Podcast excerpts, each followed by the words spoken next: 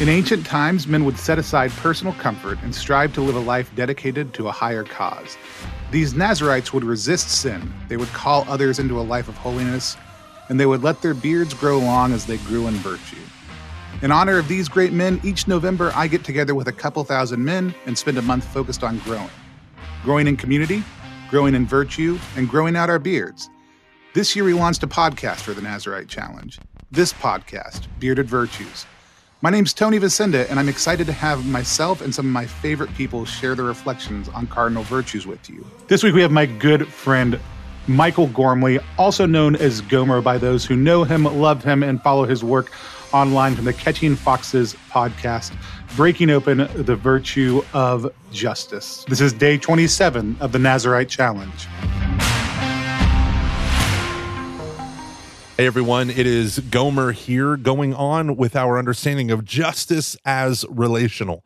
If justice regulates our relationships in our lives, and you look at all the different categories of relationships that we have, whether you're talking about spouse or friendships, whether you're talking about coworkers, neighbors, uh, people that you don't know, the poor, the homeless around us, whatever those categories might be, the one category that we must start out with is the author of justice himself, God. What does it mean to be just to God? Doesn't that sound funny? On the surface, it does sound a little bit weird. What can I give to him? What can I constantly and consistently render unto him, which is his due? I mean, if he's God, he's infinitely perfect and complete in and of himself.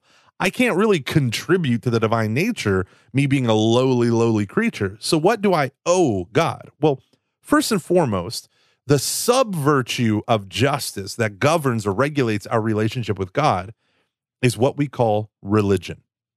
Have you ever had people say, I'm not religious, but I'm spiritual? Right? Usually they'll say something like, oh, well, that's, you know, they'll say something about God and you're like, oh, are you a Christian or something like that? And they'll be like, well, you know, uh, I'm spiritual, but I'm not religious, right? I mean, that phrase has been around for 20 or 30 years. Why do people say that? They say that because the institutions of religion are, are, are pretty often terrible. And it's a very easy way out of maintaining some sort of depth, you know, more than materialism, more than a vulgar materialism or a mechanistic view of the universe. To say, like, yeah, I believe in the spiritual side of things, but I do not want to hitch my trailer to, yeah, I'm from Texas. I don't want to hitch my trailer to any of these religions and you know you, you go with catholicism you got the inquisition you got galileo you got the Crusades, you got the sex abuse scandal, part one and part two. This time it's personal. You have all of these different things happening. Why would someone want to identify? Well, eh, to me, as a Catholic, I say to people, I remind them that if you say I'm not spiritual, but I'm or I'm not religious, but I'm spiritual, what you're essentially saying is I want all the benefits without any of the baggage. But you can't do that with humanity and you can't do that with any authentically human religion. But I also remind them that religion, first and foremost, is not an institution right? We think of a religion, we think of codified beliefs and all that stuff. First and foremost, religion is a sub virtue of justice whereby we consistently render to God what is his due, namely our worship of him. See, we creatures owe God our worship. We owe him our worship. Now, because we are mere creatures, we should be, in a sense, on our faces prostrate before the Almighty 24 7. But we can't do that or else we'll die because we got to feed ourselves. We got to make babies. We got to do all the things that happen in between feeding yourself and making babies. So God so constructed the way that we honor him through the religion of Judaism by giving us the beautiful 10 commandments, the first 3 being about our relationship with him. When you think about it, right? I am the Lord your God. Have no other gods besides me. So he has to be our one supreme God, our one supreme deity. He has to be the one who sits at the center of our own hearts. And if he's not, we got to kick off whatever petty idol or God sits there, especially if it's ourselves. Okay. Number two, honor his name. God's name invokes his divine presence. So, what does it mean to be just towards God? It means never to use his name in vain. It means the invoking of God is something that we do as an act of worship, as an act of relationship. And we ought not to use his name as a curse word or a cuss word, right? It shouldn't be something vulgar, common that we just fling around without any thought. His name is great. His name is mighty. His name is Him. I am who am. Yahweh saves, Yeshua, Jesus. When we invoke the divine name, we bring down the divine presence. We call to mind God is here. You ever thought about that? You ever thought about there is no such thing as over there with God because he's omnipresent, he's everywhere. So God is here right now. So when you invoke his name, you are actually recalling and honoring the fact that you are already in his holy presence. So then he gives us the third commandment to honor his Sabbath day, to keep the Sabbath holy. What does that mean? What does it mean to keep it holy? Well, it means number one, set a time, set aside time to worship God, to do nothing else but face to the ground adoration of the Almighty God.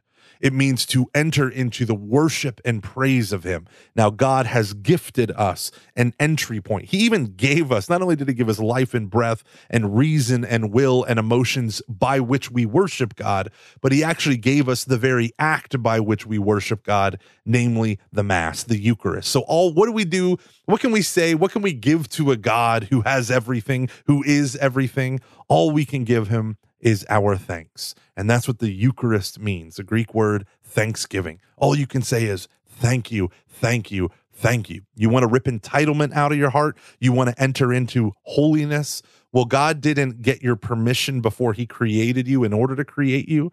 God does want to cooperate with your redemption by making you holy. So if you want to honor God with all the worship and praise and thanksgiving and adoration that you can give him, it begins to form our hearts and how we crown the week with his Sabbath.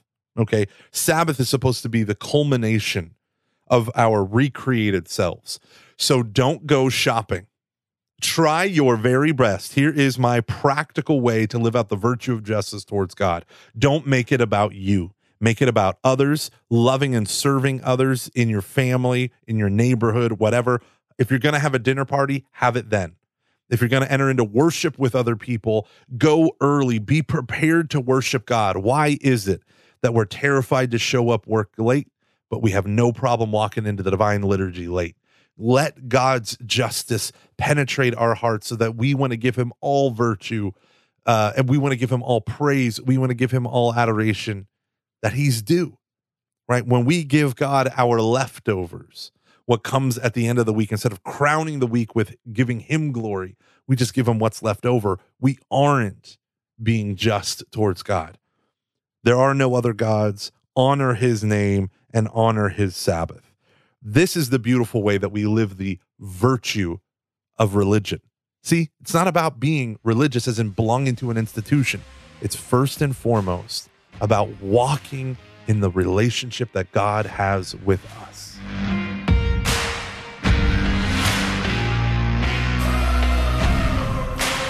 Thanks, Gomer, for calling us to a life of virtue. And thank you, listener, for tracking with us all month long during the Nazarite Challenge. This has been a huge time of blessing. The conversations in the Facebook community, going through and doing this podcast, it was a huge labor of love. The number one way you can support us from this point forward is just sharing this podcast with other people or buying something from CatholicBalm.co to help support the cost of this. We want to thank all of our sponsors one last time. That's again, along with Catholic Balm Co., that's Pink Salt Riot, E Catholic, and the Franciscan Friars of the Holy Spirit. We also want to thank people who helped sponsored content during the Nazarite Challenge. That's the Theology of the Body Institute and Catching Foxes, the podcast, and my own podcast, The Threshold.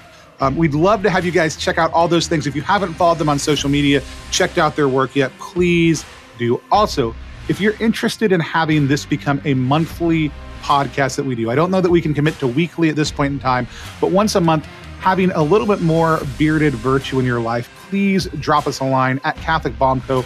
or post in the Facebook group that you're interested in that. We'll have a post there that you can share that on. We want to know if this has been helpful for you in growing in virtue, how we can continue to get the word out around the amazing way that God is calling us deeper into relationship with Him and with each other. So, gentlemen, until next time, stop shaving and start praying.